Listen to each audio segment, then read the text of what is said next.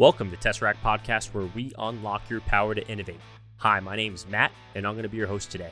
Tesseract's mission is to empower airmen, connect them to resources, and accelerate change across the Air Force logistics enterprise. Specifically, our team works as an innovation accelerator assigned to the Air Staff Logistics Directorate, where we partner with airmen to operationalize the new sustainment strategy. Have to worry about rank. All right, so if a colonel slips out, I'm sorry. okay, that's all right. but I appreciate it, David. Yeah. Um, thank you uh, so much, sir, for for coming on the show today. And uh, I'm really excited about this topic, and and I feel like this is going to be extremely value add uh, for for airmen across you know the logistics enterprise, but I mean really across the entire Department of Defense. Um, so thank you so much for joining us today.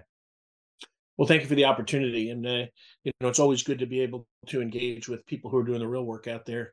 You know, now that uh, that I'm retired, I really you know watch all the things that you guys are doing, and uh, and I'm just happy to uh, be able to talk to you and try to make a little contribution of you know from my experience, and uh, because like I said, you guys are doing the hard work out there for our nation, so I'm very appreciative of uh, of all the work that you do.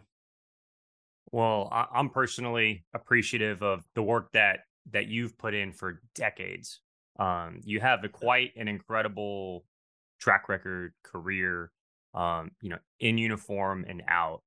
And uh, you know, thank thank you for your service, sir. Um, but also, uh, why don't you take us like down your career a little bit and share your share your background with our audience? Sure. Um, so yeah, I spent 30 years in the army. Uh, commissioned from uh, Officer Candidate School in 1981 um, and uh, retired in 2011. Uh, I started out in the infantry uh, as, a, as a young infantry officer, uh, served at Fort Hood, and then in Germany. Uh, I left Germany in 1985 as a young captain to go to the advanced course at Fort Benning. Um, and at the time, they they wanted to uh, send me to Fort Jackson, South Carolina, to train soldiers to be a basic training company commander. Um, and while that's important, and, and, I, you know, we need the people in those jobs.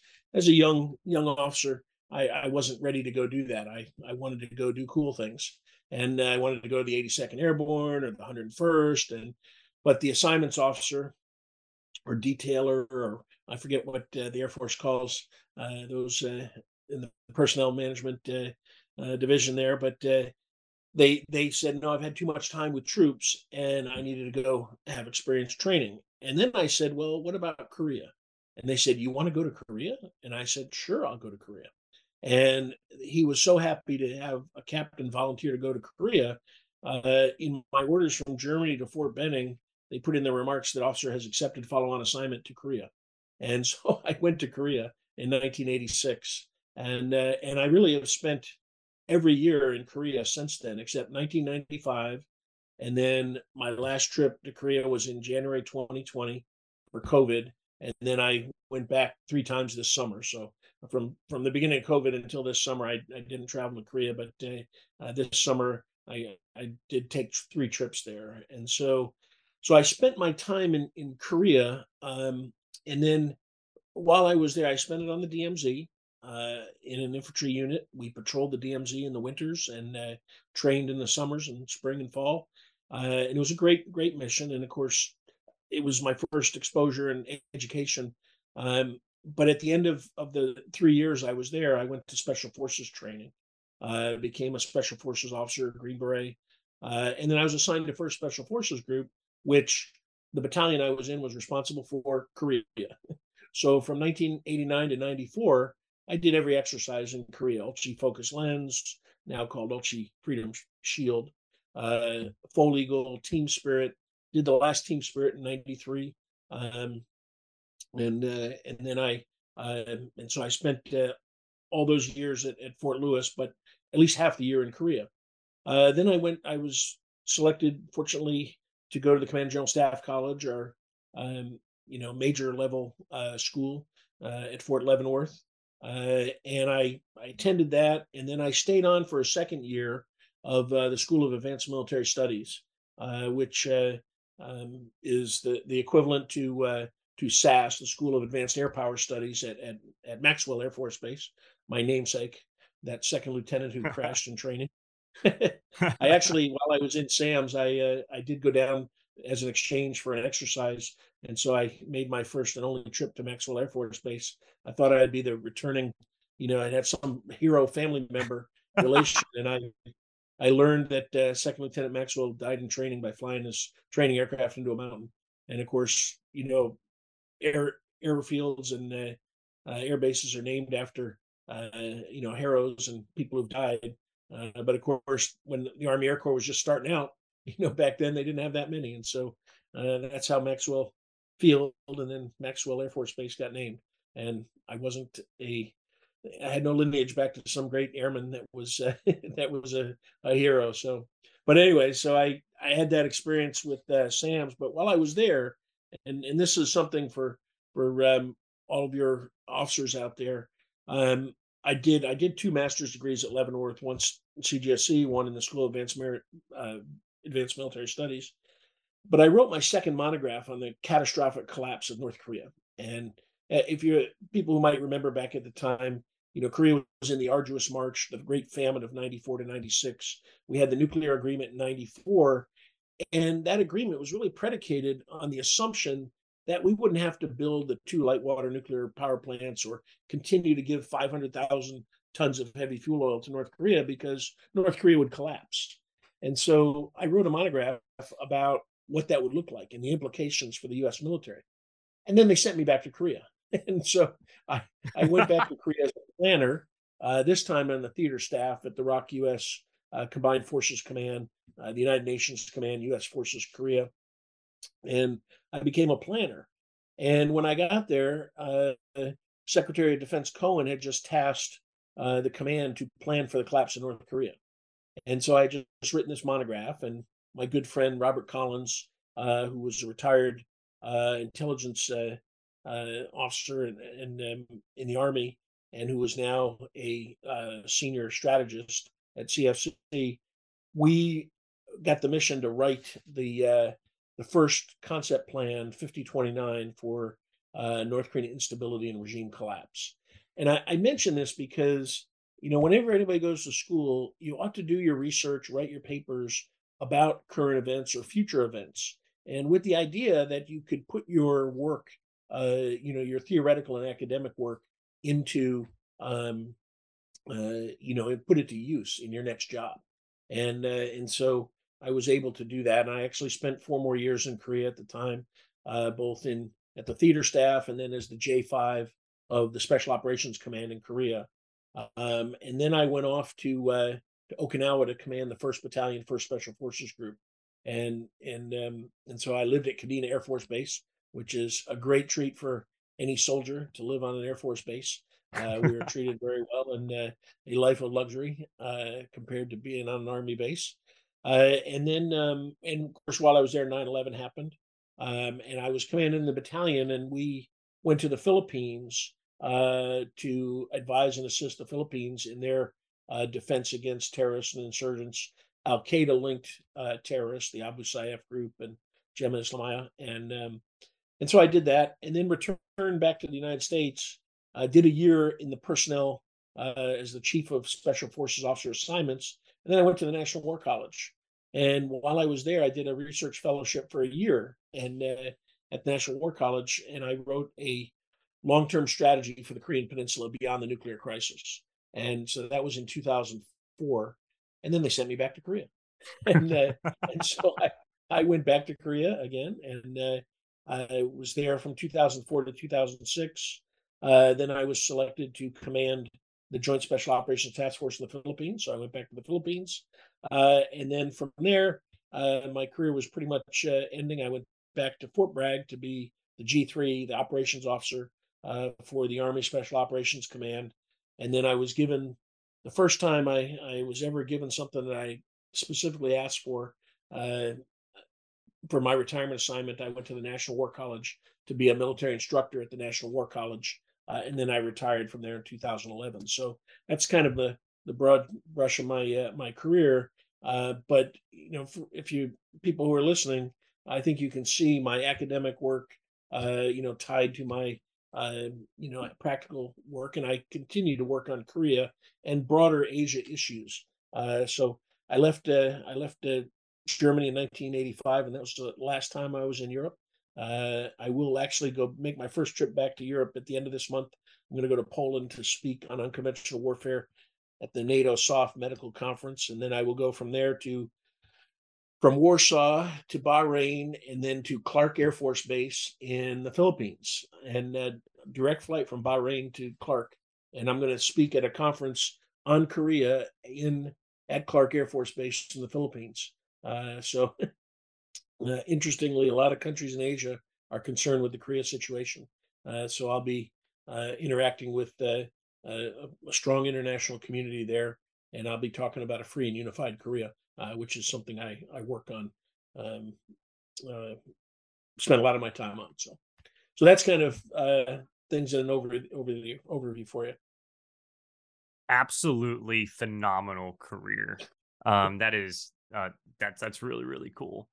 Um, you are, of course, a leading expert on the Korean Peninsula, um, and in order to to truly understand Korea, then you must fundamentally understand China and the rest of uh, Indo-PACOM and all of the players uh, that are you know within the space, right?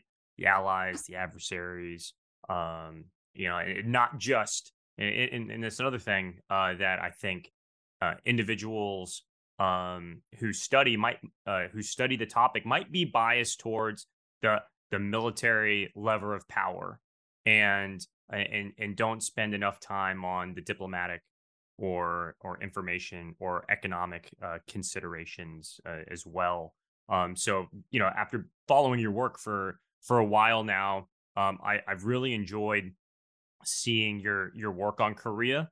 Uh, and and and now having full context, you know, straight straight from you as understanding all you know all of the time you've spent there. I think it's um, I, am just uh, maybe I'm starstruck right now. I think it's really really cool what you've done. Um, so to to tie it back here to to China, you know, we we talk a lot uh, at the strategic level about China as the pacing threat. But as as you well know, there are um, that are there are other actors in the region uh, that can spark uh, instability in that threat landscape in Indo-PACOM. Um, do you want to talk about the um, the the spectrum of of threats in the region? Sure. Um, yeah, I mean the Asia Pacific, the Indo Pacific, um, and and for you know what I think is really fascinating, you know, having been to you know a number of countries, um, you know, Korea, Japan, the Philippines, Thailand, you know, Singapore, uh, Indonesia, Australia, um, and uh, Sri Lanka.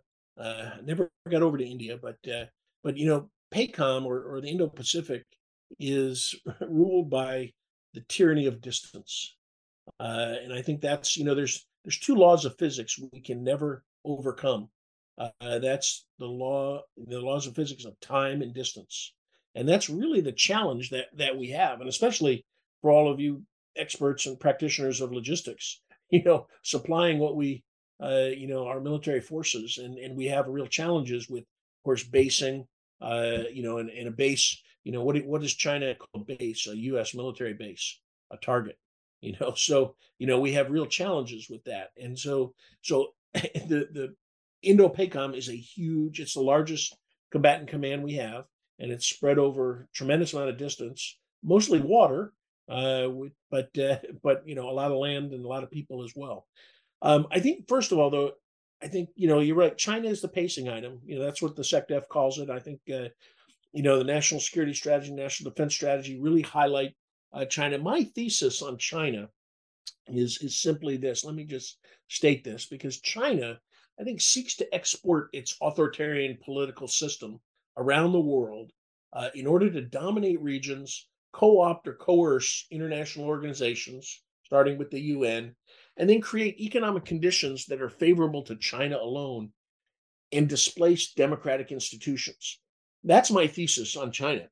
and that's really derived. I mean, I've taken that from a lot of uh, different scholars and, and analysts and practitioners, uh, but I've tried to sum it up in a in what is useful for me, anyways, to think about the problem.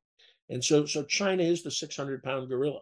And of course, as we look at China and what it's been doing, you know, after it's, you know, it's uh, trying to overcome the hundred years of humiliation, uh, you know, where it was treated badly by Western powers, um, and then, um, you know, its its rise after the Civil War, its victory in '49, uh, eventually becoming a member of the UN Security Council, displacing Taiwan, the relations, you know, its unification issue uh, uh, between uh, uh, the PRC and Taiwan. I've done a lot of track two events with South Korea and China and the US, looking at contingencies on the peninsula. And it's amazing that Chinese uh, scholars and generals retired will, will often say that uh, we don't want a contingency on Korea in Korea to be an excuse for South Korea to unify the peninsula. But then they say that uh, they understand their Korean friends' perspective because China wants unification too. And it's almost like they're giving us a message, the quid pro quo. You can reunify Korea, but we're going to reunify China. And uh, and I think that's you know say that with some you know some level of uh, of levity there, but uh, um, I think that that really is the case. I mean, they want Chinese unification, uh, and they want to dominate Taiwan. Um, and uh, and I think that's that's certainly I think their long term objective. Although I, I really think uh, in my heart of hearts that they're smart enough to know that they don't want to take it by force. I mean, it's it's like a it's like a prize, and you know you don't want to you know if you recall our history when we would try to save a village in Vietnam, you know we'd say we have to burn the village to save it. Well, I don't think China really wants to burn Taiwan or destroy it to to have it. I mean, it's it's a prize itself, and uh, and so I think that they are more bent on subverting Taiwan to create a political uh, solution uh, that is favorable to China and, and unification. I think that China vastly miscalculated, though, in 2019. And what it did in Hong Kong, I think, really was a wake up call for Taiwan. And you know how it uh, it cracked down on uh, on dissent in Taiwan, and I think it really exposed what most of us have always believed that the one country, two systems was really just a, uh, a facade, and that uh, China was really paying lip service to that. And I think they showed their true colors, which, of course, we saw the election in 2019 in in, uh, in Taiwan, and we saw Taiwan start to really crack down on Chinese media companies, you know, and and Chinese influence in in Taiwan. Uh, and and now we of course see, you know, the rearming of of Taiwan, you know, militarily uh, and uh, in developing capabilities to try to defend itself. and that's you know that's a whole other problem. I worry though that China um, and you know I'll, I'll, talk about some things to read here, but China, uh, its intent is to subvert Taiwan, but for us, I worry that they want to give us the threat that we want to build our military for. You know, we talk about A2AD, you know, anti-access area denial, and in our, uh, you know, we're, we're building capabilities to be able to penetrate those areas, to defend our bases, long-range precision strike, you know, carrier battle groups, bombers, everything, which are absolutely necessary for us to deter war and to be able to fight and win. But I wonder if they want us to build a military for that while they are conducting malign activities throughout the, the region and around the world uh, to subvert countries, to extend its influence, and and to follow the Sun Tzu dictum, which is of course to win without fighting. Uh, and um, you know, and so of course, you know, the first I think everybody should read Sun Tzu, The Art of War, um, and um, uh, you should also read Clausewitz on war. I, I wrote a paper a long time ago that said any complex military problem can be solved by reading Sun Tzu and Clausewitz. You won't find the answers in those books, but the intellectual engagement with those books will help you discover answers to complex political military problems. Uh, so I, I always commend that. But the book that everybody needs to read um, and, and really follow, I think, to understand China is Unrestricted Warfare. Uh, the two PLA Air Force colonels in 1999 wrote this book uh, called Unrestricted Warfare. And basically, it was an analysis of the advanced military capabilities of a superpower, the United States, and how a lesser power goes about mitigating those capabilities and ultimately defeating them using unrestricted warfare, which is uh, all of its means uh, focused against the entire uh, uh the entire spectrum of the enemy threat, uh, not only military but economic, financial, cultural, uh, and, and, the like. There, and I think that unrestricted warfare is uh, really provides a playbook. Um, I recall when uh, when I got my letter after I retired from OPM, my wife and I got a letter that our personal information had been compromised by the big hack of OPM, and all our security clearances were, you know, were were compromised.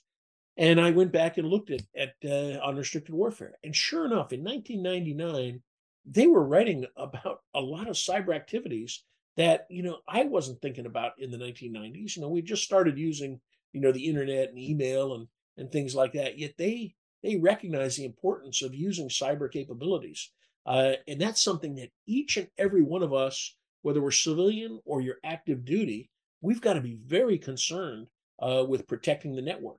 You know, and I think as everybody knows, we developed the internet and and focused on convenience, ease of use. You know, now we use it for everything. We didn't develop the internet focused on security, uh, and and and we look at those security protocols. I mean, I'm sure everybody who listens to this will will talk about and badmouth uh, the security managers and the services who make us, you know, in, in institute these security practices or go through, you know, how to prevent phishing and you know and all the the hacking things and everything but that's because we didn't develop the internet with with proper security protocols. And so we're really you know adding on now. And and it's up to each of us uh, to uh, to really uh, protect the network. And and you can do all the things with software and and hardware that you want. The internet is most vulnerable because of the human aspect you know because we're the ones that'll click on you know a a link in an email because we think we're going to win the lottery or something and you know so we've got to have the personal discipline to do that and and china is exploiting that as is north korea as is russia as is iran uh and and any adversary out there. Uh cyberspace the cyber domain is is a place where we have to operate effectively comfortably but with a high level of discipline personal discipline. And i think we you know that's something that uh, again we we laugh at and you know we badmouth the security uh, uh, people and and and I think frankly, and you know those who might be listening, we do tend to uh, try to implement draconian security measures, you know, because we got to balance security with effectiveness, and and that takes a real art. And so we can't turn the network over to technicians who will harden things so bad that we can't, you know, we can't operate effectively. But we can't turn it loose in the wild because we'll be vulnerable. So it takes real leadership and and and leaders who can bridge the gap between the technical and the human aspect and come up with the right policies and and practices there. Uh, but back to unrestricted warfare, you know that's one aspect, cyber, but financial markets, uh, electronic grids, and, and things like that. And of course, you know that's going to affect us everywhere, uh, whether we're we're in bases throughout the Indo-Pacific, uh, you know, or in the homeland and our families at home. Um, you know, this is something that I bet we don't think a lot about. You know, you might be a deployed airman out there in the front line, and your family may be affected, you know, by a cyber attack back home in in, in the states. So, you know, what are you doing to harden and, and to to provide resilience to your family? You know, we we as Americans, you know, we become so convenient. And I would tell my students at, at Georgetown that you know, if there's a cyber attack in Washington, I mean, it would create havoc. You know, if we had no electricity for a week in Washington, we are not prepared to be self-sufficient. We depend on grocery stores, on, on gasoline, on on uh, cell phones and credit cards, and and all of that. We don't, you know, we don't grow our own food. We don't go out, and we don't even go to markets, you know, to the farmers markets anymore. Uh, you know, and, and really pick up our food every day. Uh, you know, we store it. We have, you know, refrigeration. All of those things are for convenience. And so, while you're a frontline airman out there, what's your family doing back home when when the electricity goes out for a week? You know, have you prepared for that? So I think that's something, you know, that we need to think about. And you know, of course, that's hard and time consuming, and you know, and of course, your family, you know, why am I preparing, you know, for this? But um, you got to think about that, and uh, it could because we don't want our families to be suffering while we're out doing our job. You know, that really takes a uh, takes away from doing that. The second thing about about um, unrestricted warfare, I think is is really important. I think that is really a playbook, and the techniques, tactics, techniques, and procedures that are in there are being exploited by more than China. And I think everybody reads that that book, so everybody should read it. But the reason I think that it's so important is when I was a student at the National War College in 2003 and 2004, the Chinese Minister of Defense came to came to Washington and gave a talk to uh, the U.S. and international officers at, at the War College.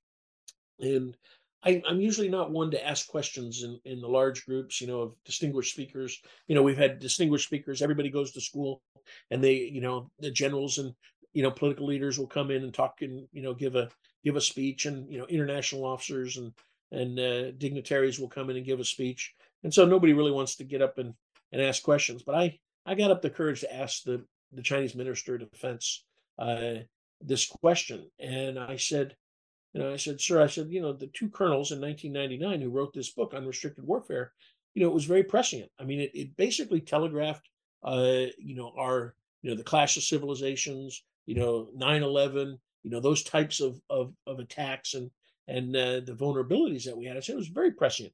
And what I would like to know is, has China used that book as a foundation for developing operational concepts and strategy and developing its military doctrine.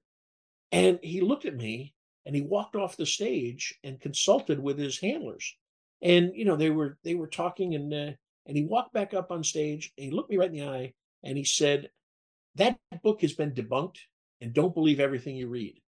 And that was the end of it. And I, you know, when he said that, I said, well, he doth protest too much. You know, I said, I think he's telling us that they really do use it. You know, I mean, I think that uh, I, I think it really scared them that uh, you know that I, I, not that I scared them, but I mean, I think the idea uh, that uh, we would be thinking that they're using that, um, you know, it, it struck a nerve, and uh, and so I, I tell that story because I think we should all pay attention to that book and and understand it uh, and and understand how that may affect us. And I think at whatever level you are, from NCO to officer, uh, that you should have a, good familiarity with with what they're doing because they're going to apply. And, and of course, it's unrestricted warfare. It's asymmetric. It's irregular. It's unconventional. It's political. It's economic. You know, it's financial. It's cultural.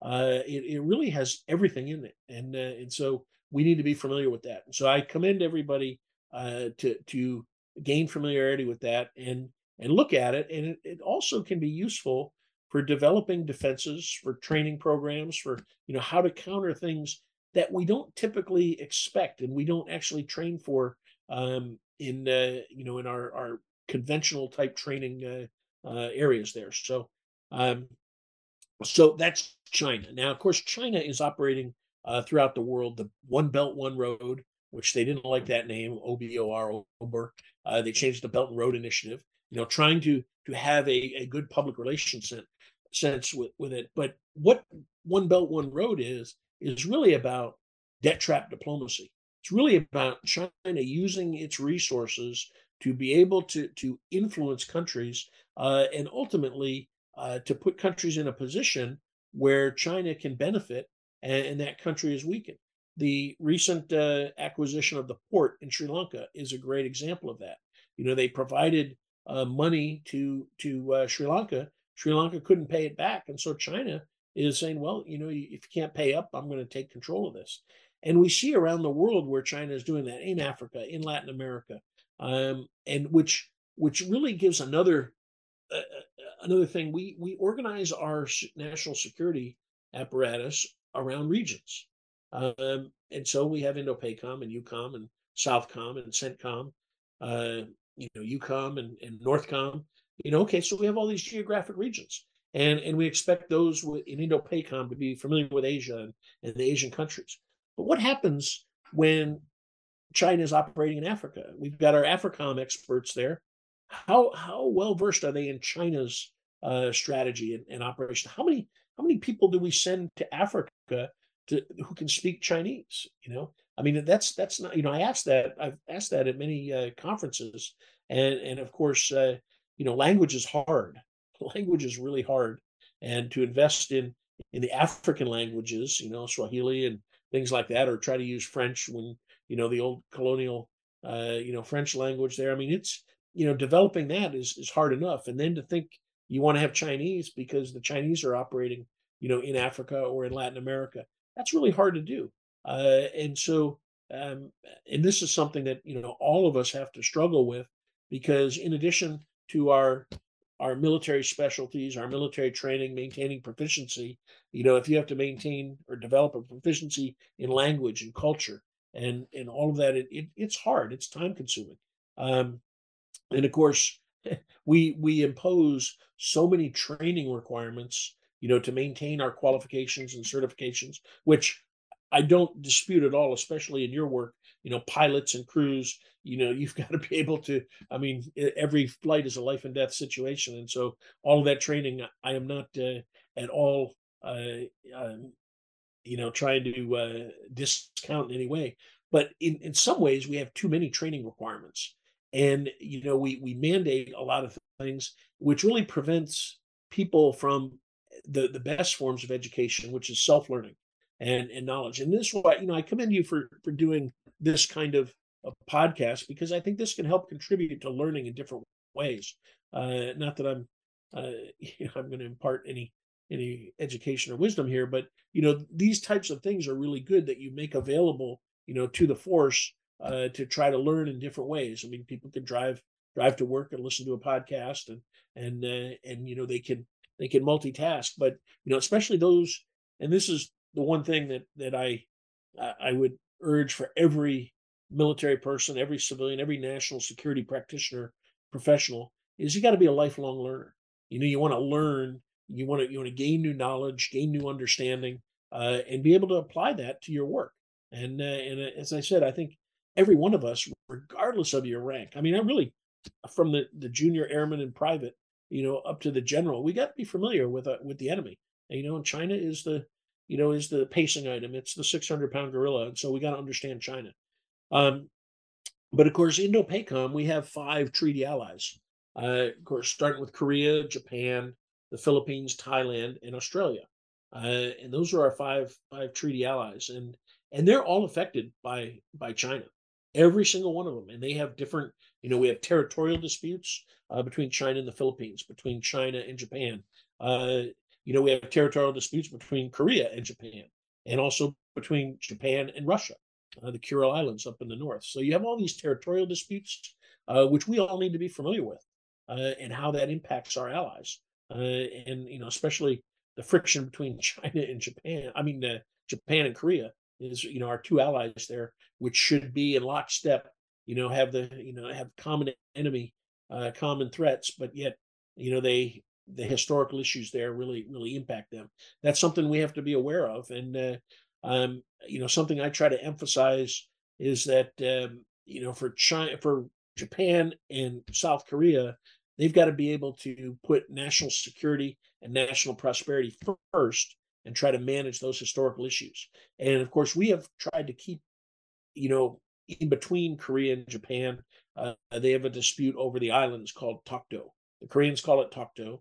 The Japanese call it Takeshima, and we have tried to remain neutral, so we call it Liancourt Rocks, and uh, and you know which really doesn't doesn't do a lot of good uh, because it in, in, some ways it kind of upsets both uh, Korea and Japan that we don't uh, um, you know even though international it, it, looks like you know this is the the irony of Korea and Japan Japan would go to the UN and to the International Count uh, Tribunal and for a decision on who it belongs to and if you look at the long history, you can look in our our uh, our uh, um, um, the um, uh, National Archives and uh, you know what's a Library of Congress, and you can find the historical and the maps going back decades, hundreds of years, centuries back, and it looks like it, it belongs to Korea when you really look at it.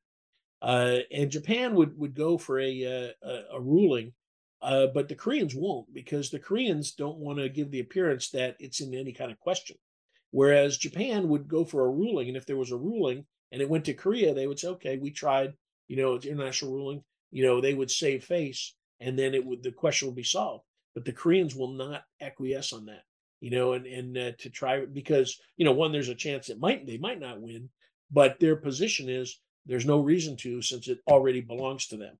And so these are the kind of issues that we have to be aware of and we have to understand, uh, despite the fact that if you have experience working with Koreans and Japanese, the two militaries actually work quite well together.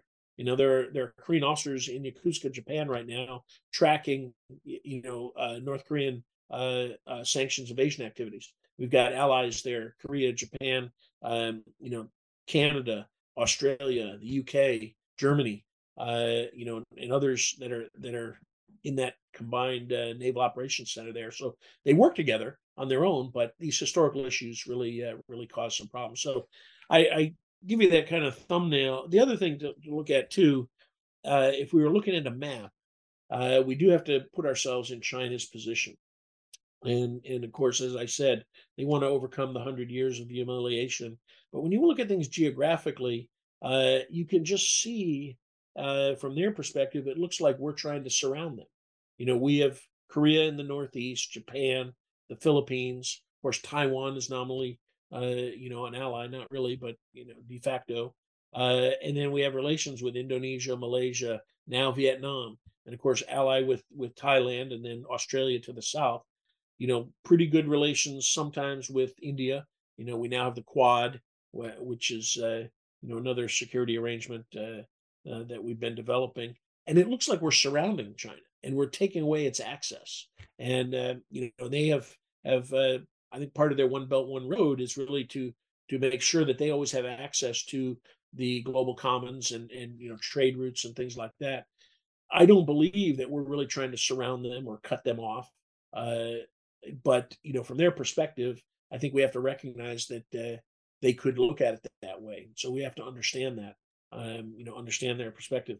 The last thing I did in the army, I took 15 students to China uh, from the National War College for two weeks. We went to Beijing, Qingdao, Kunming, uh, where the, the Flying Tigers were based, um, you know, for the Air Force there, the great history there, uh, and then Hong Kong on the way out.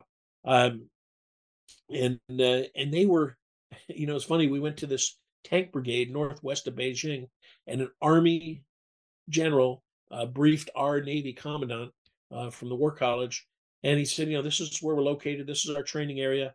Uh, these are our area of responsibility. Uh, our biggest claim to success is we march in every every military day parade every year in in Beijing, and then this is the first island chain and the second island chain. And I'm thinking, you know, what tank brigade commander at Fort Hood, Texas, would be briefing maritime boundaries? But they're important to China, you know, in the in the first island chain and second island chain. Uh, that's you know that's how they they look at things, and so we've got to understand uh, those uh, um, you know their their perspective because we've got to be able to deal with that.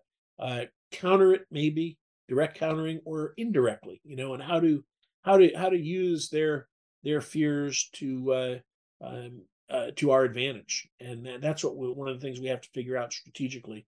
Uh, because as as I said, you know, we want to avoid direct confrontation. Obviously, we don't want a war.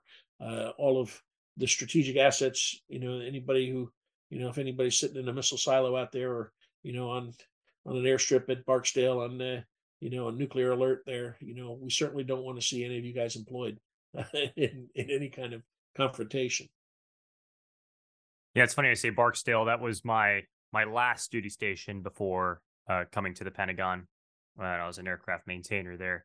Um, to tie it back to some of the initial things that you were talking about with unrestricted warfare, um, it's so short of a read that there's no excuse not to read it, right?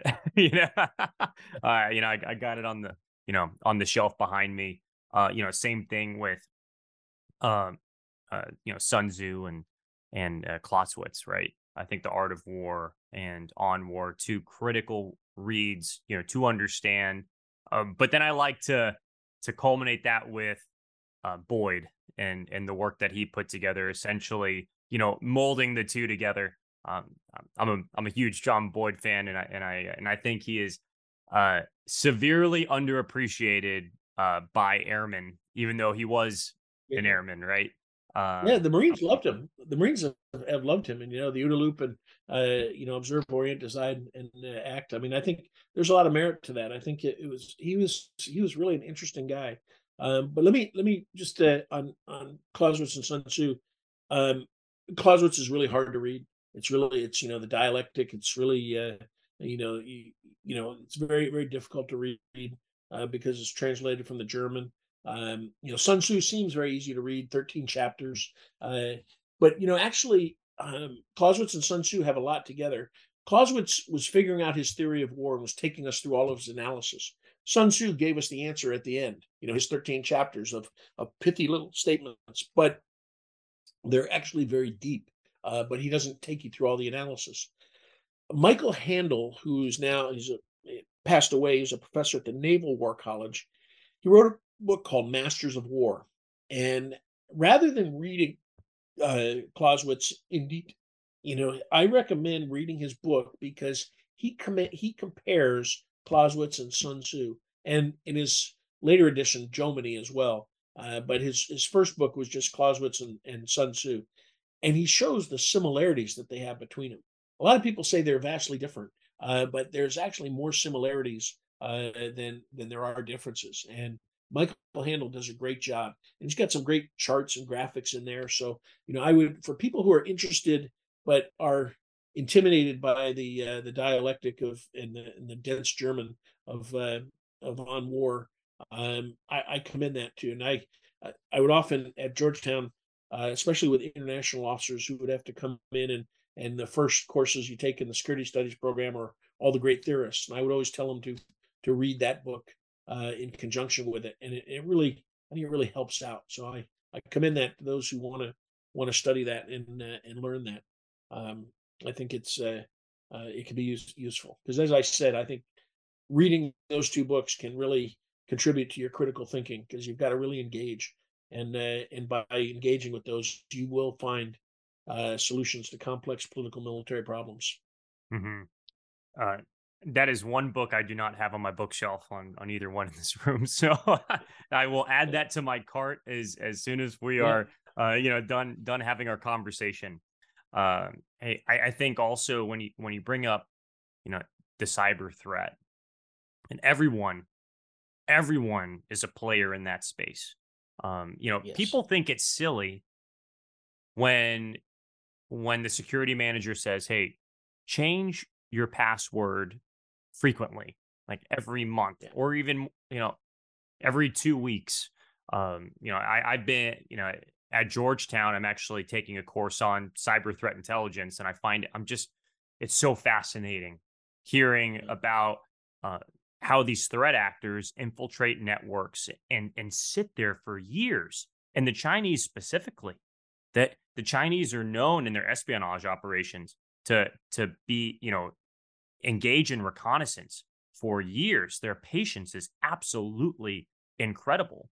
And then when you look at um, the the cyber breaches between China and Taiwan, um, where they've um, you know extracted so much information on on the financial institutions of, of Taiwan, and and then people sit there and they scratch their heads and they think, well, you know, w- what can this be used for? Well, this can be you know used as either blackmail. This can be used as, you know, hey, are they scoping out the um, you know, the environment for, you know, a, a future engagement? How how are they going to leverage the gray zone here? Um, and that's just one, you know, small example for the the plethora of operations that they've done. Uh, you know, when we're talking about uh, intellectual intellectual property theft or you know IP theft, and and we look at um, the compromise of other assets you know across the um, you know the spectrum of uh, you know even you know private industry uh, and then we you know you also mentioned BRI and uh, their their dealings in Africa, their dealings in South America. Uh, you know, you even look at Central America, uh, in in um, you know even cr- creeping up as far as Costa Rica. Uh, military installations that uh, that have started to to pop up uh, to support the space domain. Uh, I think it's uh, I, I, think that is everything that we need to you know continue to to keep in context and also to tie in now to just take you know take a little uh, you know moment here for you know for North Korea and and you know and tying in the cyber domain. The um, you know look at their cyber capabilities and look at just the Sony Pictures hack, right? Mhm. A, a nation state which was not scared to seek uh, a a international level decision to destroy, right? Uh, you know, to um, you know, to go out and and and and and the threat that that they pose. Um, and, and I think it's uh, you know, get I know you know you are absolutely an expert in you know you know with with the Korean Peninsula. I think it's something that we need to appreciate more and respect more and understand uh, in conjunction with um, the the pacing threat in China. Yeah, I, it, cyber, of course, yeah, North Korea, that's the all-purpose sword, which I, I think in many ways is is much more valuable than the nuclear. You know, you can use the nuclear weapons once, but the cyber you can keep doing, and, and you you know, you look at the the crypto hacks that have been discovered. You know, they're using it to gain hard currency. At the Foundation for Defense of Democracies, we we call that cyber-enabled economic warfare, and um, and and North Korea is doing it uh, it very well. Just but to tie things back to two things to personal, um, it, it all goes back to the human element uh, in this. So North Korea uh, penetrated uh, the Chilean banking system in Chile, and they did it by posing as businessmen, contacting young Chilean bankers, you know, twenty somethings, uh, through LinkedIn, skyping with them, having an interview, and you know that they're looking for jobs and stuff, and then sending them an email with an application to fill out for a job, prospective job. And of course, they click on them on their work computer, and bingo, they're in the in the server in the system for the Chilean banking system, and they use that to penetrate uh, and and steal you know hundreds of thousands of dollars from the ATM system in Chile.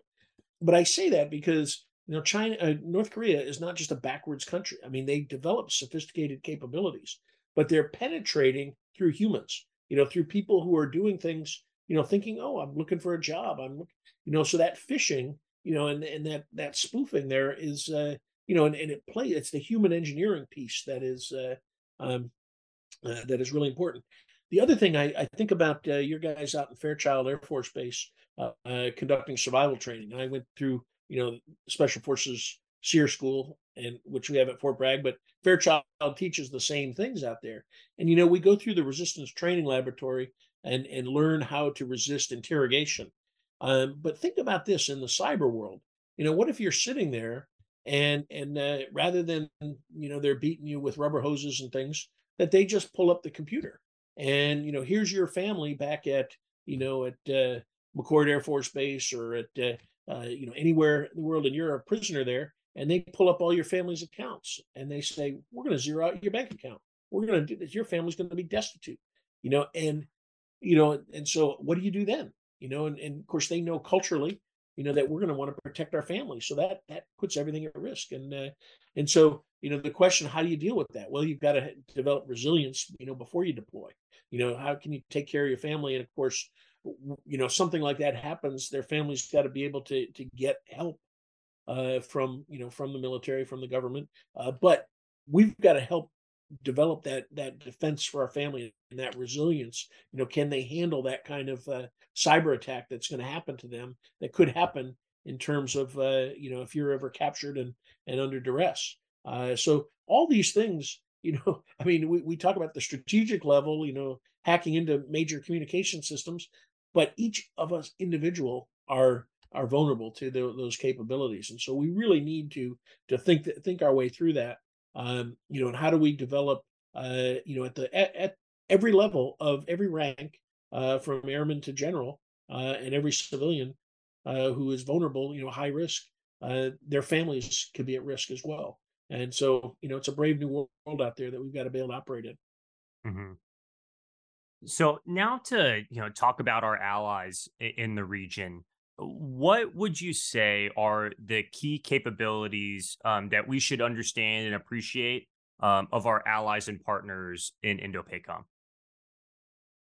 Well, I think that uh, our, our major allies, um, um, Korea, Japan, and Australia, I think have you know the most advanced military capabilities uh, in the region, uh, particularly uh, you know from perspective of, of all of you, I think South Korea and Japan have pretty uh, pretty good air power capabilities. You know, obviously not not on our level, but uh, but we have you know they they can really contribute to the air fight. Naval as well. Japan in particular has has a uh, a very advanced naval capability. South Korea uh, less so, but they're developing. They have Aegis equipped destroyers, you know, which I think is key for missile defense. I think that's one thing missile defense, and we have to keep pressing uh, for integrated missile defense. Uh, our missile defense capabilities you know, are not integrated with our allies um, as well as they could be. And certainly, Japan, South Korea, and the United States having an integrated missile defense system and capability would be a great defense against North Korea, but China as well. And again, I'm I'm really out of my area on this, but you know, logically, um, you know, we have different geographic locations, different capabilities. You've got radar to detect launch, you know, intelligence to detect activity, before launch, left of launch. You know, then you have you detect preparations. Then you have radars that can detect launch and and the telemetry there. And of course, Japan has a different view than South Korea. Uh, and their systems might pick up something, and then of course cueing systems, and then uh, targeting uh, missiles in, in flight to destroy them. If you're integrated, then you can use the right system to destroy the uh, uh, the uh, the missile and the threat, and it may be detected by South Korea and destroyed by Japan or the U.S. Uh, you know, by a ship at sea or by a, a, a land-based uh, system. Uh, but if it's integrated, you have a greater chance to um, uh, to defend against the, the threat. And of course, I get comments from my Korean friends, you know, who will say, well, why should we worry about defending Japan? Why should our assets be used to defend Japan? And my response is because their assets are going to be used to defend South Korea. And, you know, and, and an integrated missile defense, and that should be something all of our, our military personnel, you know, if you're a, uh, um, you know, uh, an attache or uh, if you're, you know, working in, in the international, you know, in a coalition environment, uh, that you really want to be you know, talking to your counterparts, just keep planting those seeds. Integrated missile defense. I think that's something that that we really need to need to focus on. Um, you know, other countries like Philippines and, and Thailand, you know, they don't have as advanced military capabilities, but we continue to conduct interoperability uh, exercises, Cobra Gold, uh, Keen Sword, uh, you know, Tandem Thrust in Australia. Uh, these exercises are really how we understand our allies' capability and how we develop uh, uh, interoperability. Uh, and you know we have to be careful that we can't create other militaries in our image. Probably our biggest failing in Iraq and Afghanistan.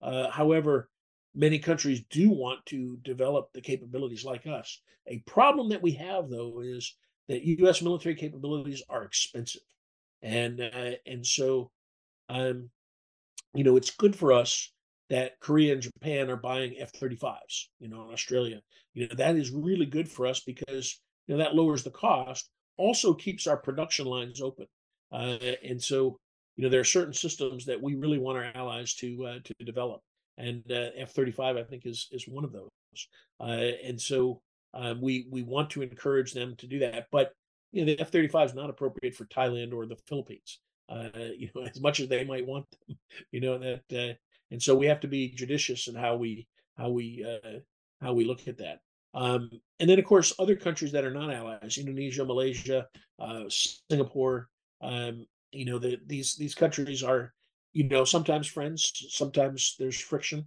Uh, you know, we do work together with them, uh, and of course, uh, uh, but you know, we don't have uh, formal alliances with them, but we need to maintain good relations with them and and to share, you know, information as appropriate and and to conduct combined training uh, when we can. I think that's really a key thing for for you know whether it's it's operational um, uh, operational employment of our combat systems or if it's basing and logistics support and you know the, the, that's another thing that's really important for our exercises because it allows the opportunity uh, for you know the entire force to exercise you know from from top to bottom you know we tend to focus on combat operations but you, you know i'm this audience you know combat operations aren't going to take place unless we have the the foundation of logistics to support them you know and, and the entire spectrum you know fueling rearming maintaining uh, and transportation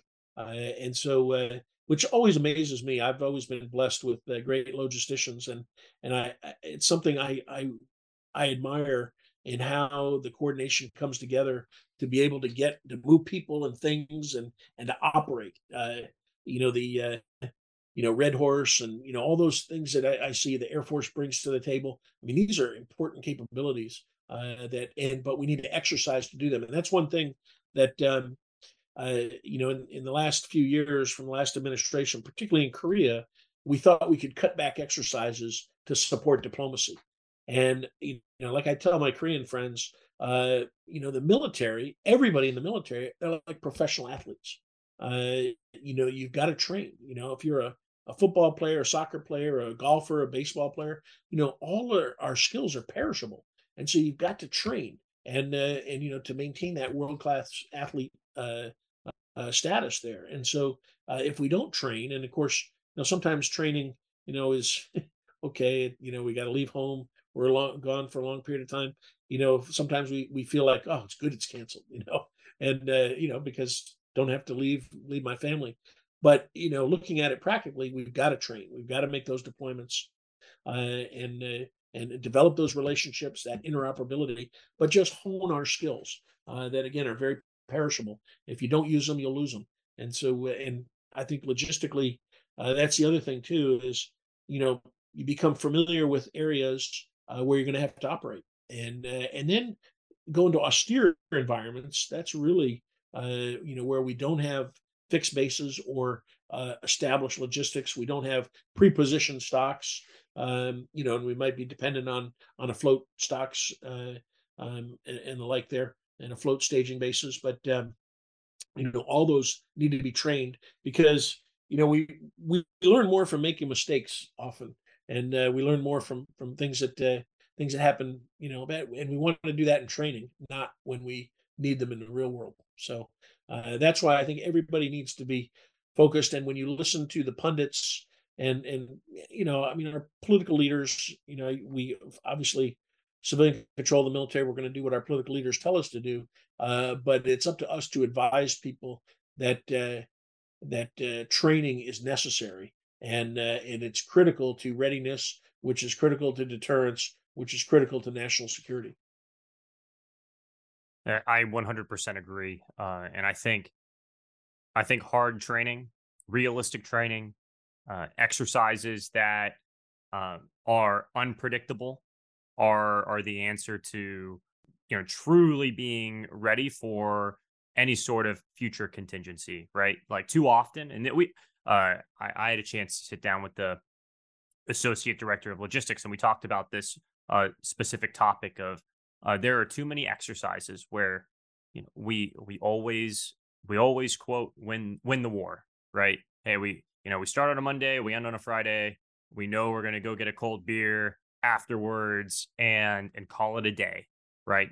But in in today's day and age, and actually, I would argue in any day and age, that that's not the answer um, you know, we need to continue to challenge ourselves and uh, and, and continue to um, to to fail and to grow. Um, but also just to like from a cultural perspective, uh, I I would argue, and I think others would argue as well, that the Department of Defense uh, doesn't reward failure, despite uh, uh, you know, despite failure being the the forcing function for for growth at the organizational and personal level, right?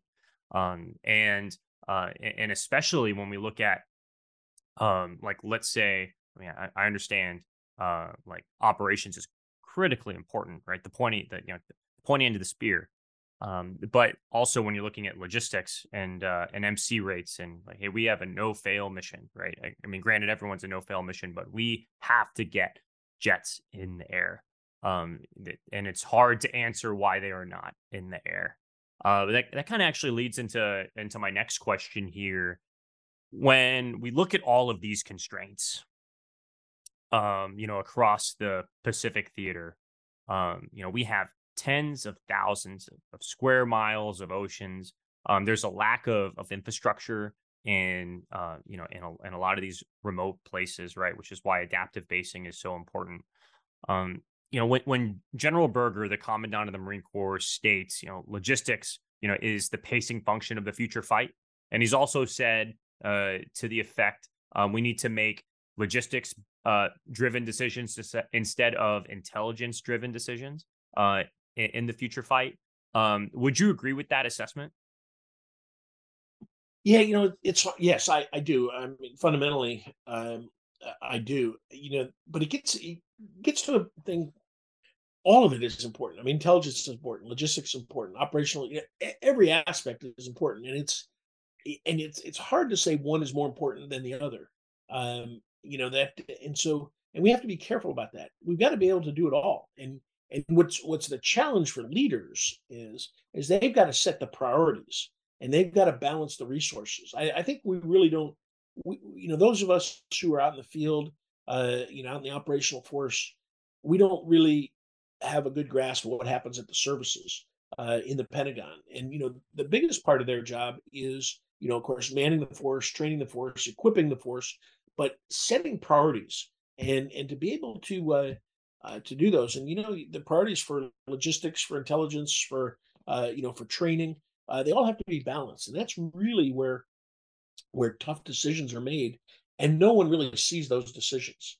Uh, you know, they don't. I mean, we'll see when there's failure, uh, and and your point about failure is is important. That obviously we don't want to reward failure. I mean, but we want to learn from failure. And I, am reminded of a story in, during World War II, uh, or prior to World War II. General Marshall, the Chief of Staff of the Army, uh, then of course headed the Army Air Corps as well. Uh, but uh, um, some second lieutenant uh, lost some piece of equipment that cost like a hundred thousand dollars. You know, which of course today would probably be a million dollars. You know, and, and of course the general said, okay, so what are you going to do with this lieutenant? And they said, oh, we're going to relieve him. We're, you know, he's going to be fired from his job because he failed, you know, and, and he, and he said to him, you know, well, why would you do that? We just spent a hundred thousand dollars training him never to make that same mistake again. And, and I always tell that story because, you know, that is the way to look at it. If you make a mistake in training, you know, chances are you learn more from your mistakes than you do from successes because, you know, your success could have just been luck you know but your mistake you did something wrong and you learn never to make that mistake again. And so we have to uh, I, again i don't think rewarding rewarding failure is the right thing but we have to respect failure and we have to respect and reward the learning from failure. That's really the key uh, is is learning from that failure. So uh, we want people to take risks in training you know prudent risks you know we don't want you know losing lives and and injuring uh, uh, the troops but you know you take prudent risks but you take risks that challenge you. And uh, and if if it doesn't work you learn from it and you reward the learning from it uh, not necessarily the failure. Uh, so we want to reward learning from mistakes. Mm-hmm.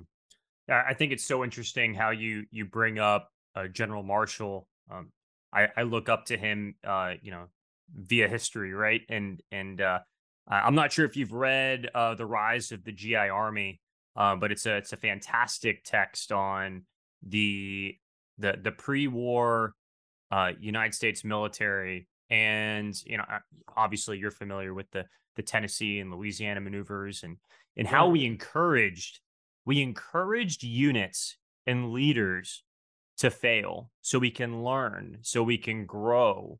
Um, I, I, mentioned in a previous podcast about air rated run uh, runways I mean, that was invented by uh, by an E5, by a sergeant who was out there trying to figure out solutions um, to uh, to be successful, you know, in, in, a future fight. And that, you know, and obviously we use those across, you know, the European and, and Pacific theaters. Uh, you know, and God knows how many square feet of those runways were were created, right? Uh, but I didn't. It, I didn't read the GI. I didn't read that that book, but I I remember from the Louisiana maneuvers one story that always struck with me. Uh, of course, we were trying to figure out maneuvering large scale, you know, armored forces, and what do they what do they depend on? Fuel, and uh, and so you know they couldn't go that far without fuel, and um and so one of the you know, enterprising young lieutenants uh, had worked for the railroad before, and so uh, he was, you know, worked for the G4, the logistics officer, and and uh, and so he called up the railroad and had to move fuel tankers, you know, to a siding uh, along the way, and the tanks were able to refuel and continue the fight. Nobody thought they could go as far as they did. but he had he had that knowledge from his previous work. And I I mention this because um, you know we tend to talk about developing intelligence, conducting reconnaissance. You know, I think that uh, the logistics forces of the airport have to conduct logistics reconnaissance. And and what I mean by that is, you know, you got to go over to the Solomon Islands, you got to go to Guam, you got to go to all these places throughout Indo-PACOM, and you've got to understand the existing logistics infrastructure, the potential infrastructure. And you know, we can send spies out to do that. You know, say that facetiously. You know, intelligence people to go collect intelligence, but you know, intelligence professionals don't have the eye for logistics necessarily. You know, they may not be well versed in that. And I think, you know, this is where training comes in, this is where continuous deployments, and we need to understand what exists in the austere areas. Um, Eliot Cohen and John Gooch wrote a book called Military Misfortunes and it, it analyzes a number of, of historic famous military failures and and they wrote that all military failures are a result of three things the failure to learn the failure to adapt and the failure to anticipate. Now we do a pretty good job learning. We learn our, lessons. We adapt. Uh, i think we we we show that but anticipation is really hard. You know we don't know what's going to happen in the future. And so we've got to make investments. You know we don't know where we're going to fight in the pacific uh, you know, in the Indo-Pacific or Asia Pacific. So we've got to have a good understanding of what the potential areas to operate. You know, when you think back of World War II, and and you look at the the Army and the Navy, were really capturing bases to do what? They're capturing islands to do what? To base aircraft, so we could conduct long range. You know, now today it would be long range precision strike. You know, where are we going to put those missiles? Where are we going to put those aircraft? And so, you know, now that we're in in strategic competition, but it's peacetime. Uh, we need to be planning. And when you look back to the interwar years between World War One and World War Two, you know the Navy did tremendous planning. Plan Orange, uh, you know how to fight in the Pacific. I mean, they really looked hard at at, at that as Japan as the threat, and a lot of that planning uh, really paid off in in World War Two. And so, from a logistics aspect, you know, if I were, you know, able to make a recommendation to the leaders, I would want to get my sergeants, my company grade, field grade officers out there to austere places and just be collecting information, collecting knowledge, collecting data. You know, okay, what are we going to need? You know, what's it going to take to operate out of this runway? And of course, there's a lot of data that's out there available. You can you can go to uh, you know find out uh, existing air airspace, you know, air bases and things like that. But what about places where you're going to be operating from a, road, you know, where you're gonna, you know, I mean, we I see the A10s landing on highways and things like that. Well, we may have to set up austere bases uh, in places, and uh, um, you know, you probably can't bring a B1 into into that austere of an environment, but you know, we we need to know where we can put them, where we can base them, uh, and so I think as part of training exercises, part of of uh, professional development, you really want to to be able to have people and and there's no substitute for personal reconnaissance. You can look up all the kind of data on the internet but you know some people have to get on the ground and put their eyes on it walk the terrain you know walk the logistics uh you know where are they going to set up you know fuel this far from you know maintenance from this far from ammo storage and that kind of stuff. Um, and again you can get a lot of that from satellite imagery and things like that but um, I, I, know that uh, if you put airmen on the ground uh, you know they'll be much better equipped to deal with it when it happens. And that's what that's how we have to anticipate where might we need to be uh, to support you know x operation. Mm-hmm. and we're pretty inoculated as uh, you know as an air force to comfort to easy access to um, the luxuries of civilization uh, you know whether that's you know at home station or even deployed right uh, but hey, I- am over here uh, as an armchair quarterback. You know, I- have never forward deployed before, uh, but uh, I-, I-, would argue that it's it's common knowledge that hey, there's a Burger King on you know on base. There's a you know there's a swimming pool on you know at Al Udeid or whatever it may be. Um, so I 100% agree with you that you know we need to continue to you know to challenge ourselves and adapt ourselves to like a, you know a future environment of uh like yeah, there's not going to be running water. There there might not even be you know transportation on the ground. Uh there's going to be a lot of proverbial like actually probably sometimes literal heavy lifting uh, to to make sure that we are able to execute uh, agile combat employment you know operations and be successful in that uh, in that scheme of maneuver. Uh, it, it also sparks some. I, I uh, a friend of mine, uh, he's lieutenant colonel in the Marine Corps logistician, and he's been working on foraging efforts uh, in, in, the Marine Corps and, and, teaching you know young officers uh, and enlisted how to forage for food, right? Because that's not going to be a guarantee that we're going to be able to deliver food in the future fight, right? Uh, we need you know we need to be able to uh, to forage for water, for for meat, for whatever it may be, um, and, because sometimes logistics is only going to be able to deliver POL and ammunition, right? Mm. Like some, and, and then also, I mean, and he's also actually working on another project uh, about how to forage for fuel as well, um, yeah. because you know different, you know, different requirements. But um, the the the future fight or a future battle space, given the the complexities of of warfare, um, you know, whether it's the cyber domain to even you know the what we think is you know simply conventional uh, is is going to offer you know so many challenges that you know we need to think of every single contingency to be successful, as you well know. No, absolutely. I think that's a that's a great point, and and I I think um, one one thing though, you know, you sounded a little defensive talking about uh, the creature comforts of the Air Force. You know, and, and oh, I wasn't defensive. I was completely well, agreeing with you. No, completely agreeing. Well, well, no, I, I, just I just want to make this point that um, you know I've served in most joint units, so had the benefit of, of service. And of course, our inter-service rivalry, and I even made this comment, you know, it was great living on an Air Force base, you know, as an Army guy.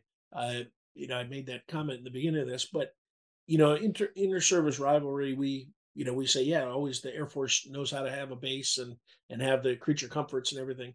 I I, do think that all the services can learn from the Air Force. Um, and and that is and that that emphasis is not so much on creature comforts, it's about readiness you know, it's about making sure, you know, I mean, we understand, even though we we badmouth it, you know, that there's got to be crew rest, you know, that uh, and you know, the army guys, we love to say, you know, I can work, you know, I can work 24 hours, 36 hours, you know, and then of course you hit a wall, you know, and and it's actually much better to have a good sleep cycle, you know, and and you guys, I mean, you know, airmen, air, you know, that that know how to do that, you know, and and you, you know, because it's a marathon, not a sprint.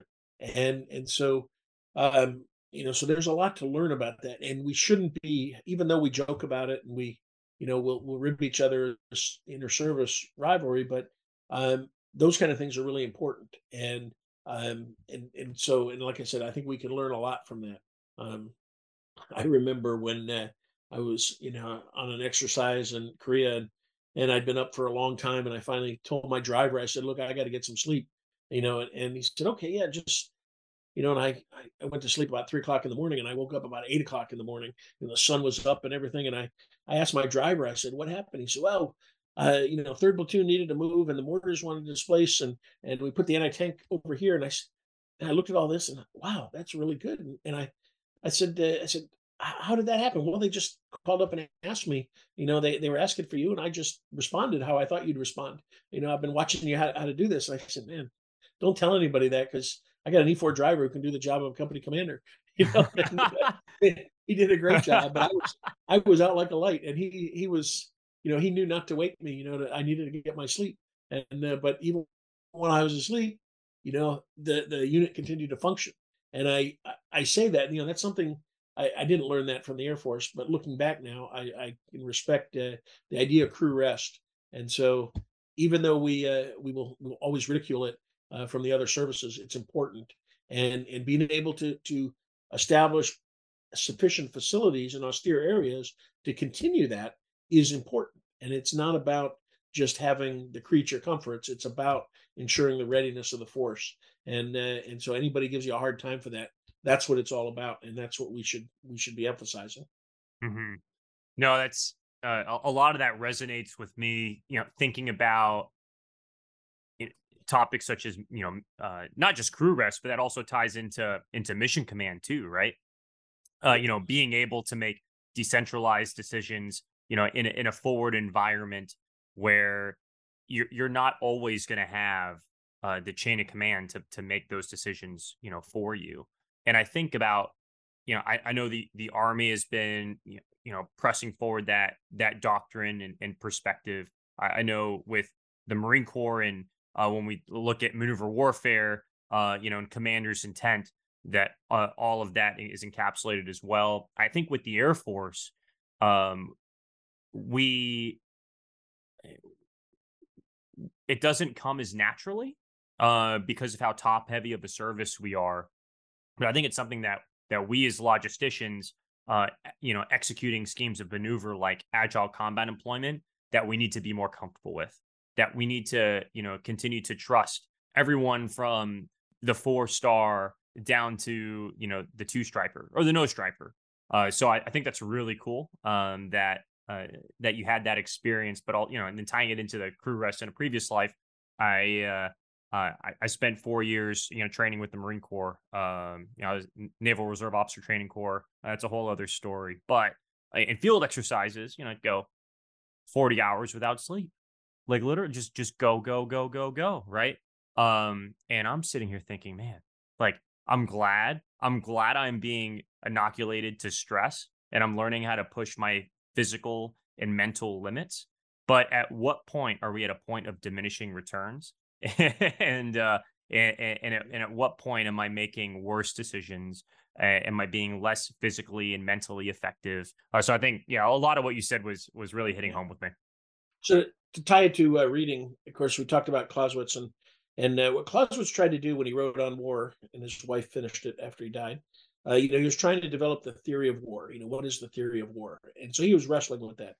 But one of the concepts that he, he did, of course, we hear about fog and friction of war and, and things like that. But he was trying to develop what what he called military genius. And and what is military genius? Now we look at that and wow, we can't all be geniuses, but we can all strive to be. And the way that he defined it and described it was he used the French word coup which roughly translates to the inward looking eye. And what that was about was to be able to use education and experience to be able to cut through the fog and friction of war with less than perfect information, but exercise good judgment. That's what we should be striving for. And that capability at every level is necessary from lowest to highest. And, and in today's world, regardless of whether you have the most advanced cyber capabilities, you know, you know, C2 capabilities uh, to communicate with anybody, you know, you have all this information. You'll never have perfect information, There'll always be be fog and friction, uh, and you know we have to learn to make decisions based on imperfect information. But you can only do that based on education and experience, and and it's those two together that really give you the ability to make that that judgment. And that's really what Clausewitz was trying to. You know, he wrote that book to help military officers develop that, and that's something I think if we keep that in mind, all of our training, all of our education, you know, should be striving to do that. And it's especially important in mission command because we, if we have, you know, centralized planning and decentralized educa- execution, you know, you've got people operating with under mission intent, commander's intent, with maybe no, I mean, you know, some some of the things that we don't do well is conduct training without communications. You know that uh, you've got your order issued and you might not be talking to somebody for the next week. You know, think about what that does to units and you know you're driving on and you can't make comms because of EMP or or something. You know, how are you gonna, you know, what are you gonna do? Uh, and and are you just gonna stop because you can't talk to anybody, or are you gonna take your last order and you know think through, you know, what comes next and what do you need to do? Anticipate what the plan, you know, how it will evolve over time, and that that's the kind of uh, the kind of mindset and the kind of intellectual uh, uh, investment we need to make in all of our personnel you know, from from that no striper to the four star. Mm-hmm. Yeah, good good stuff. Good stuff. Um, now, uh, I mean, I can talk about that all day, all day. I got I got to hold myself back here. Um, now to to tie it back to it's a uh, Indo-PACOM and, and and talk about the budget a little bit and some, and some budget constraints. Um, we there are some you know unique assets you know on the uh, on the chopping block. You know, the the special operations, um, you know, basing vessels, I think are are interesting, and I think they're it's kind of like a like a shadowy topic, right? You don't really hear a whole lot about it. You know, they work with uh, you know, research submarines. They work with you know all you know all sorts of uh, of different mission sets, and and but that's not the only asset that's uh, you know at risk of being cut by you know by the budget. But how how can logistics airmen adapt to the constraints of having less but doing more maybe that's a, a marine corps perspective to have but because we're used to having the bright and shiny yeah. objects but well the, the you know the, the saying do less with more really ends up being do less with less yeah and uh, you know that's or, or do more with less you know it ends up being do less with less um, and we need to re- recognize that you know and and we we really do a disservice to our personnel when we we sell, tell them to do more, more with less. Um, you know, and, and I think we have to reduce leaders have to reduce the demands when they have less resources. Um, and and you know, because you know the problem is the entire force is a can-do force. You're gonna you're gonna make it happen with whatever you have, and uh, and and that's the way it's to be. Which that that's okay. You're to deal with what you have, part of the problem is, you know, for the last 20 years, we've lived with pretty fat budgets. And, you know, the, the mantra is support the warfighter. Whatever the warfighter wants, the warfighter gets. And, you know, so we had all these supplemental budgets, and it became the OCO, Overseas Contingency Operation Budget, you know, beyond the base budgets. And, uh, and a lot of that, um, you know, we, the military would like to have that OCO budget folded into the base budget uh, to sustain things. But, you know, that's not happening our military is the most expensive military you know in the world and we spend more on it than any other than like the next 20 militaries uh you know our military budget is more but it's finite we can't we can't keep uh um you know increasing the defense budget um and so they've got to prioritize and and so i think i think one of the things you have to look at and this is something that i think every airman can do regardless of rank is look at piece of equipment, organization, you know, base or whatever. And how can you use that for something that wasn't intended? I think that's what that's where you can really gain some, I think, some potential efficiencies. And and I think, you know, because you've got your concept developers, your doctrine people, and they will, you know, they'll look at that. Well, we're going to have capability X using base Y, you know, to conduct mission Z. Okay, that's that's how it is. Well, some smart guy out there you know, who who may you know be an E4 or an E6, you know, he can see something that that the senior people can't see, and uh, and that needs to be encouraged. And you know, he might see how to do. Uh, you know, we might be able to have a truck that can refuel and you know do you know sensing, you know, maintenance sensing and stuff like that. I mean, they could put things together in ways that uh, that that we never envisioned. And so we've got to encourage those uh, those visionaries out there, and regardless of rank, um, you know, we've got to be able to use bases for multiple multiple purposes, uh, and uh, you know, and, and, things like warehousing or prepositioned ships afloat. So, you mentioned the, the the ship there. So when I was in the Philippines, uh, we had the U.S. naval ship Stockham. So it was an afloat prepositioned ship. It had uh, an engineer battalion, a company of tanks, and and its job was to float out and sea to be ready to to go to a contingency. Well, the Navy uh, adapted that ship. They put a helicopter on it uh, with a FLIR, uh, you know, infrared uh, sensor. It had uh, they put a, a brig on there for uh, for prisoners and and things. they put a Scan Eagle UAV launched off the ship on there, and uh, and they put it in when I was commanding the Joint Special Operations Task Force in the Philippines. It would it would be in our in the JOA, the Joint Operational Area, um, and we would have it for 0.75 presence per month. So 75% of the month it would be in the and it would be supporting us. And of course, we would also use it to launch SEALs from uh, for for operations. And uh, you know, and so it, it, would fly the Scan Eagle, give us some intel. Uh, it, um, you know, fly the helicopter with FLIR, give us another capability. Um, we would put SIGINT interceptors on there, so they would be uh, intercepting communications, and then we could launch operations from it. Now that was a an afloat ship. Its only job was to float around to to be ready for contingencies, to offload tanks and engineer equipment. But it was very useful operationally for us and um, you know, it, it I mean, it provided capabilities and that for which it wasn't designed. And and so, you know, smart people figured out how how to make it work and gave us capabilities that we just didn't have access to. And I uh, that example I think can apply to many different situations uh, where you take something that it wasn't designed for and you may be able to make it effective for something else. And that's what I think we have to learn to do uh, with uh, in austere environments. The other thing is that uh, we cannot become dependent on you know having the best having the the most having you know, having the perfect capability for for what we want i mean we have got systems now within dod and the joint you know where we go through uh you know you put in a, an operational need statement you know and it goes through the system and they'll come up you know and 10 years later you'll have a new capability and uh, you know we we don't have that time to wait uh, but we also don't have time for somebody to develop the perfect capability. Uh, we've got to we've got to learn to take existing things that we have and repurpose them, uh, refocus them, uh, oh, and and things have to become dual purpose. Now, there's a double edged sword for that. When you make things for dual or triple purpose, then you can you know have uh, uh, you know less effectiveness across the board if it's trying to do too much.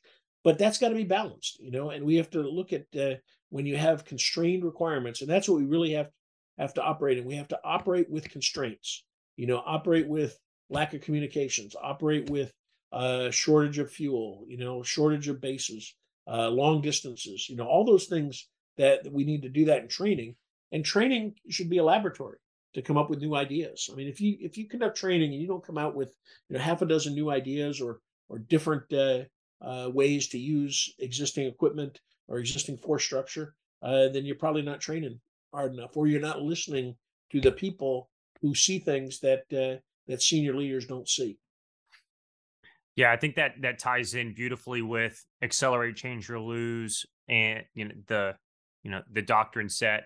Maybe doctrine isn't the right word, but the the vision and intent set by uh, General Brown, and then also looking at Force Design 2030, uh, and the and the campaign of learning with uh, you know hey let's let's identify uh, you know how we can leverage our emerging technologies you know optimally you know via the the Marine Corps Warfighting Lab you know et cetera right? And then entrusting the you know frontline warfighters with uh, with adapting those new technologies and, and, and purposes so I think that's uh you know I think that ties in great trust is the, is the most important word used. I think that's we got to trust our our personnel, uh, you know, and and you know trust their ideas, trust their, uh, you know, their decisions. Um, I, I think that's that's the most you know, uh, especially operating in an austere environment without perfect knowledge, without perfect, uh, without the best equipment. Uh, we got to trust people to make uh, decisions uh, that are focused on accomplishing the mission. You know, that's something that I mean, ninety nine point nine percent of every soldier, sailor, airman, marine, guardian, coast guardsman, you know, uh, wants to accomplish the mission. I mean, that's what they want to do. And, you know, they may have different ideas about how to do that, but I, I trust them to want to accomplish the mission and do the best they can to do that. And I think that, you know, if you have that kind of trust in the force, that's where you're going to see adapt, uh, you know, adaptability, uh, you know, agility, uh, you know, creativeness and uh, and mission accomplishment. Mm-hmm. Uh, I love it. Love it all. uh, David, as as we wrap up here, um, what you know, you want to leave the audience with any other additional resources, you know, and books to dig into. I, I know we uh, we talked about on war. Uh, we talked about the art of war, then um, the masters of war. Um, are there any other and unrestricted warfare, of course? Um, Eh, what has been the most impactful work uh, other than unrestricted warfare um, that that you've continued to refer to uh, to help sharpen your knowledge in the national security space? Yeah, um, yeah, it's hard to say. I mean, you know, I have uh, I always show this this picture. This is this is my on war book here. Oh, I carried with this every single deployment my entire 30 years.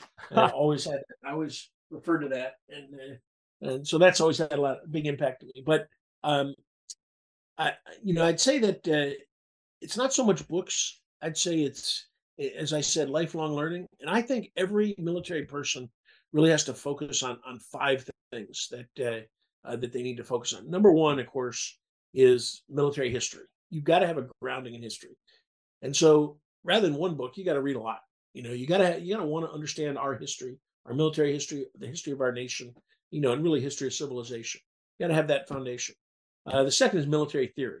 Okay, how to fight. You know, whatever you know. There's air power, sea power, land power, uh, special operations. You got to understand the theories of war. Uh, so military theory. The third is military geography, something overlooked. Uh, John Collins, uh, the late John Collins, wrote a really uh, a good book. Uh, he wrote some really good books on military geography, military strategy. John M. Collins. he's, um, you know, I got his his book on military strategy right here. I, I still use that for reference, and with military geography right over here as well. And and uh, but I, I, use these books. Uh, you know, John Collins' work is a really really useful uh, reference to to refer to. But military geography is not just the physical geography; it's also the intersection of people and culture and and the and the terrain. And uh, and so you you got to have a cultural approach uh, to the people. And then of course you have operational art, the ability to campaign, and then strategy. So military history, theory, military geography, campaigning, or, or operational art, and strategy. Those are the five things that everybody should be focused on. And regarding now, you know that people will say, well, that that's all high level stuff. Uh, I would argue that uh, in today's world, NCOs, junior officers need to know all of that. Now, you're not going to be a, a second lieutenant making strategy, but you need to know how you fit into strategy. You need to know your actions contribute to strategy. Every NCO uh, needs to, and, and you know, the Air Force has a high level of education, but all of our military services do. We have a lot of uh, of NCOs who have college degrees or even you know master's degrees. Uh, you know, my one of my sergeants, uh, sergeant's major, you know, he's got two master's degrees, speaks five languages fluently. You know, he's a retired SF sergeant major, and uh, you know, we have many many people that can do that. So those five things are what we really need to focus on. Um, and you know, I would take the reading lists from our, our commanders, the chiefs of staff, you know, the, the chief of staff of the Air Force, the the uh, senior enlisted advisors, you know, the the, the books that they re- they recommend. I think those should be read, and and they're always updating. So they're looking at current stuff. They'll have a few foundational uh, books that uh, you know. I, I, in special operations, I always recommend um, uh, unrestricted warfare. You know, Sun Tzu. Uh, I recommend Gene Sharp uh, from democracy or from dictatorship to democracy about the employment of nonviolent capabilities. Um, I, you know, I look at uh, um, you know Crane Brinton's Anatomy of Revolution. Uh, I look at Ted Gurr, Why Men Fight, uh, and you know these are some some traditional works that uh, that we should you know people should be familiar with. More more special operations and and the human domain. I, am a big proponent of the human domain, uh, even though you know, the Air Force, you're going to be, uh, well, think of it this way North Korea, just to bring it home one of the things they're most afraid of is U.S. air power. You know, U.S. air power in the Korean War devastated. And you look today, uh, what we just did, Vigilant Storm, the exercise in Korea, which we extended it because of North Korea's missile launches, and and now they're blaming all of their missile launches on that air exercise. 240 aircraft, you know, that we we deployed, you know, 140 South Korean, 100 American aircraft. You know, major exercise. We extended it. They are deathly afraid of air power. You know, we're focused on you know precision targeting and you know destroying targets and everything, but it's the human impact of that, the fear of that of that air power that is indelibly in, in, ingrained on the North, Korean people in the north. Uh, and so, and Kim Jong Un uses that to to whip up fear because he's afraid of air power. It has the most devastating effects. And so we need to understand that and keep that in mind. Even though the Air Force is highly technical, the Navy is highly technical, everybody operates in the human domain. And the effects of air power on human decision making is really what we need to understand. Yes, we can take out targets, command and control, uh, you know, logistics, fuel, ammunition, uh, you know, launch bases, telerector launchers, all that stuff.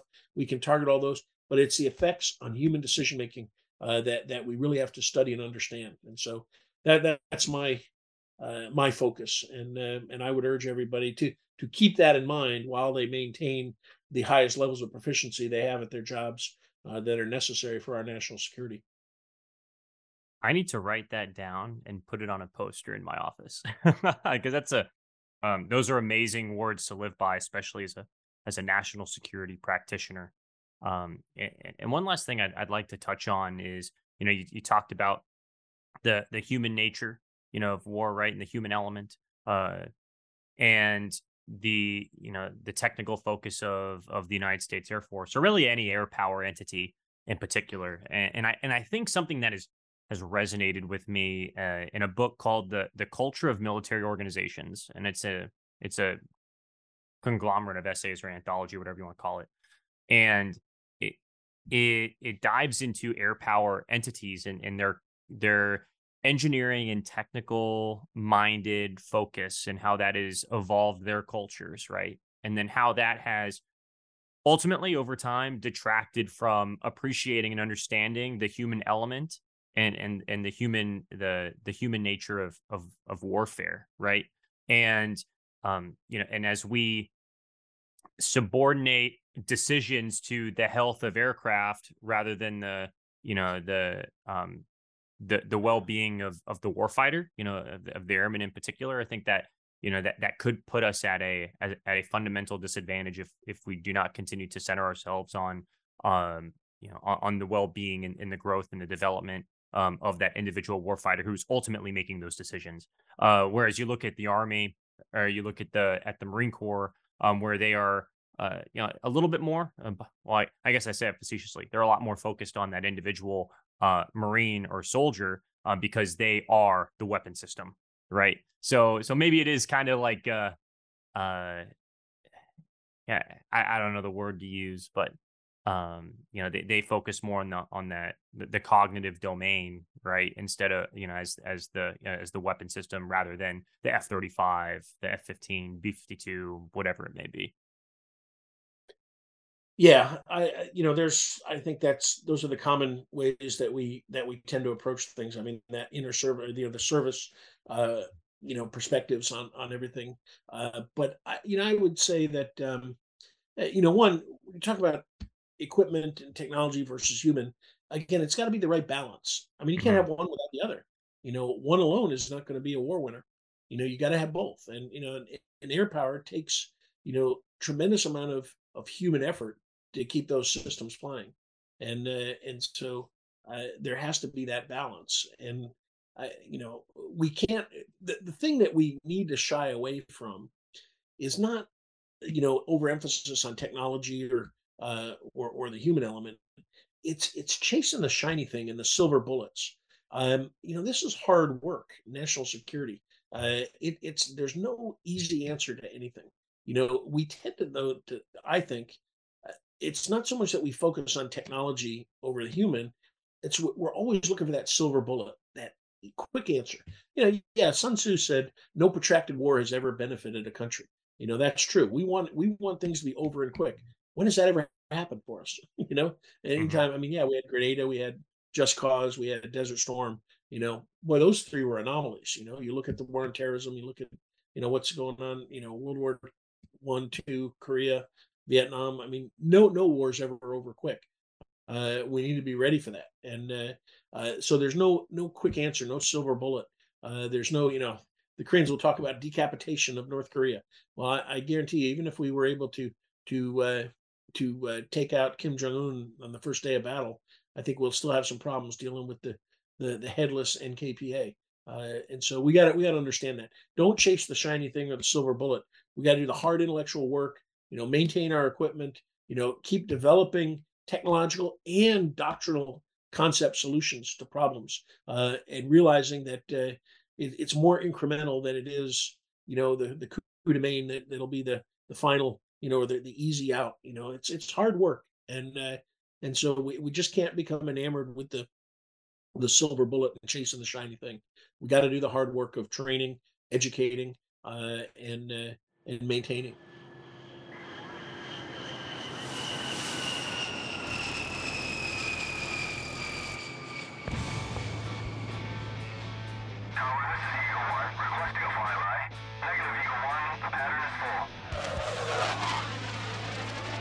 Thank you again for listening to Tesseract Podcast. Make sure you follow us on Twitter, Facebook, Instagram, and connect with us on LinkedIn.